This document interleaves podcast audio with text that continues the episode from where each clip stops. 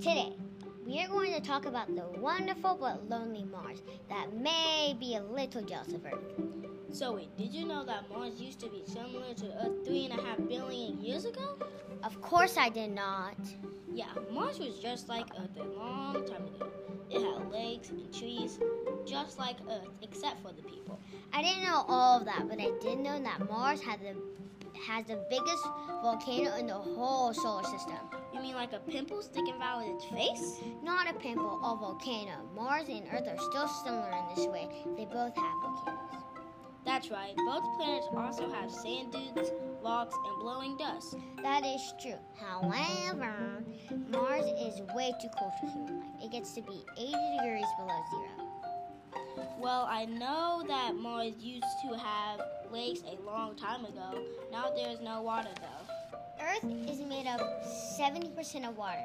That's why it looks so blue from outer space. Do you know what color Mars is from outer space? You mean it's not blue? No, it's not blue. It's red because all of the iron oxide.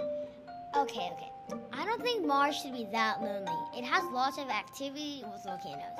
It also has rovers that are used to photograph and, and learn about the planet. Nah, nah, nah, nah, nah. I disagree. The rovers and volcanoes can't talk to the planet Earth.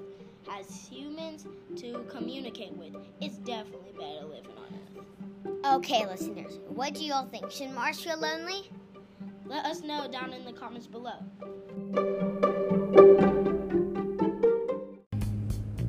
And now for our Sandcastle Silly. Now for our Sandcastle Silly.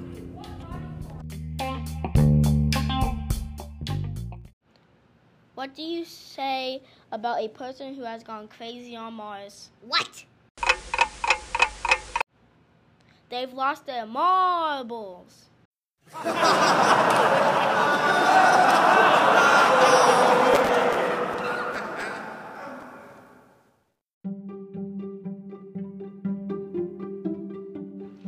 Thank you for listening, and please subscribe and tell us what you think in the comments below.